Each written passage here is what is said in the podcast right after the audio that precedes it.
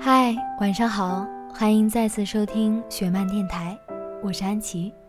左耳电视剧上周宣布定档八月二十一号，看到朋友圈和微博刷屏的定档消息，安琪心里只有一句话：终于等到你，还好我没放弃。二零一五年十月，左耳电视剧在舟山开机；二零一六年一月，电视剧杀青，原计划二零一六年暑假档播出。但由于各种原因，一直等到前不久才确定播出时间。左耳电视剧让我们等了近两年的时间，一部剧等了两年，却越等越期待。左耳就是有这样神奇的魔力。左耳电视剧终于定档了，安琪作为饶大坏的忠实粉丝，今天想来说说自己在左耳电视剧里面最期待看到的剧情。最想看到的是那个让人心疼又惋惜的少年许艺，最后有没有找回自己？每个女生都曾暗恋过这样一个白衣少年，他或成绩优秀，或擅长篮球，他有时会代表学生发言，有时又会背着帆布包突然从你面前经过。这样闪闪发光的少年，总是很容易吸引别人的目光。会有女生偷偷的在日记本上写下他的名字，会有女生悄悄的在他课桌下放下早餐。很多时候，女生只敢远远的偷看他，在他转身的一瞬间，自己也会落荒而逃。许艺与小耳朵就是这样一个闪闪发光的少年。都说年少时喜欢的人多半不能一直在一起，但在电视剧里。我还是想要看到小耳朵和许艺在一起的情节，想看乖孩子小耳朵为许艺变得无所畏惧的样子，想看许艺为小耳朵做的博客写下的那句“小百合，我记得我爱过你”，想看小耳朵多年的喜欢得到一个完整的答案。即便后来他们不能一直在一起，但能和曾经最喜欢的人在一起过，是最好青春里最美的一件事了。二零一五年上映的左耳电影被很多人喜欢，因为原著作者当编剧，最大限度地还原了书里的情节。若说电影还有什么遗憾，那一定就是电影里没有出现夏吉吉和夏米米。其实，在电影宣传期间，饶大坏就透露说，电影里原本也拍摄了夏吉吉的戏份，但由于电影时长的限制，最终只能忍痛删掉。电视剧没有严格的时长限制。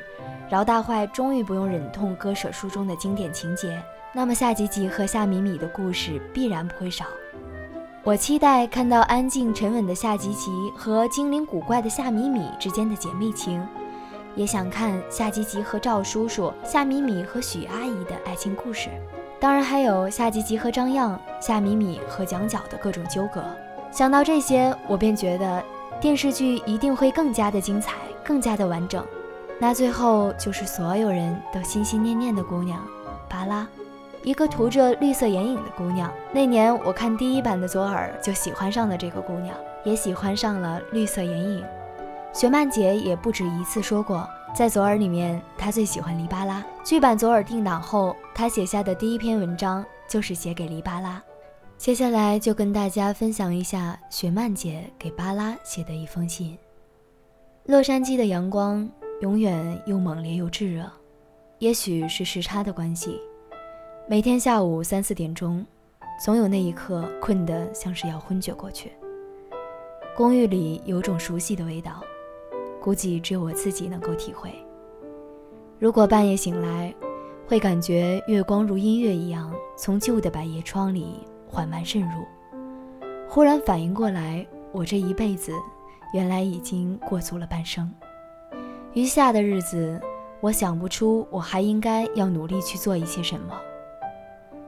今年春天，在重庆的宾馆里写出了《小妖的金色城堡》最终的剧本之后，也许是透支了太多情感，我又一次失去了写字的兴趣。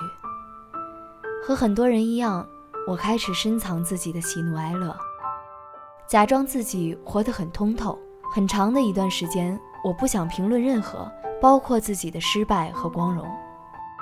记得一个不太熟悉的朋友曾经评价过我：“饶雪漫，你的固执会成全你，也会害死你自己。”他说的没错，我的确无数次成全过自己，也真的曾经被恶人们气得只剩一口气。但又怎么样呢？这不就是人生？未曾见过真正的高处，却早就在低谷徘徊成了天后，想来也是自成一派的牛逼。我的手机里有个歌单，里面有十几首寂寞的歌，因为他们只有我一个听众。我最热爱的一首，当然还是唱给黎巴拉的。我在夜里偷看过一颗星星，我的人生已经成谜。我知道答案就在你掌心，不必摊开，不必告诉我，未知啊才是幸运。这是我和剧版黎巴拉马莹莹的第一次合作，在姐姐和小哥的歌声里，这首歌被镶了金边。照亮了我很多个看似忙忙碌碌，实则冷冷清清的日子。只是管他对对错错，我依旧不稀罕答案，任何人都不必给我。剧版左耳，他终于要来了。定档之日，我勉为其难地写下了这些字，其实是想绕过关于这个戏可以说的一部长篇小说，忽略我为他做过的无比刺激的过山车。或许此时的我应该和很多人抱头痛哭，或者写上长达一百页的感谢信，但这只是或许。我宁愿保持沉默，只因不想说错半个字。比起一个说故事的人，其实我更愿意做一个放风筝的人。我笔下的主角们，我从未想控制你的命运，却希望。当你远离或流浪的时候，还有细细的线在我的掌心。这样想你的时候，我便可以温柔的拉扯。这是我们最温柔的秘密，你说呢？八月二十一号，里巴拉，我们又要见面了。听说这一次你会活得更长久、更精彩。我也许会给你写一封信，也许不。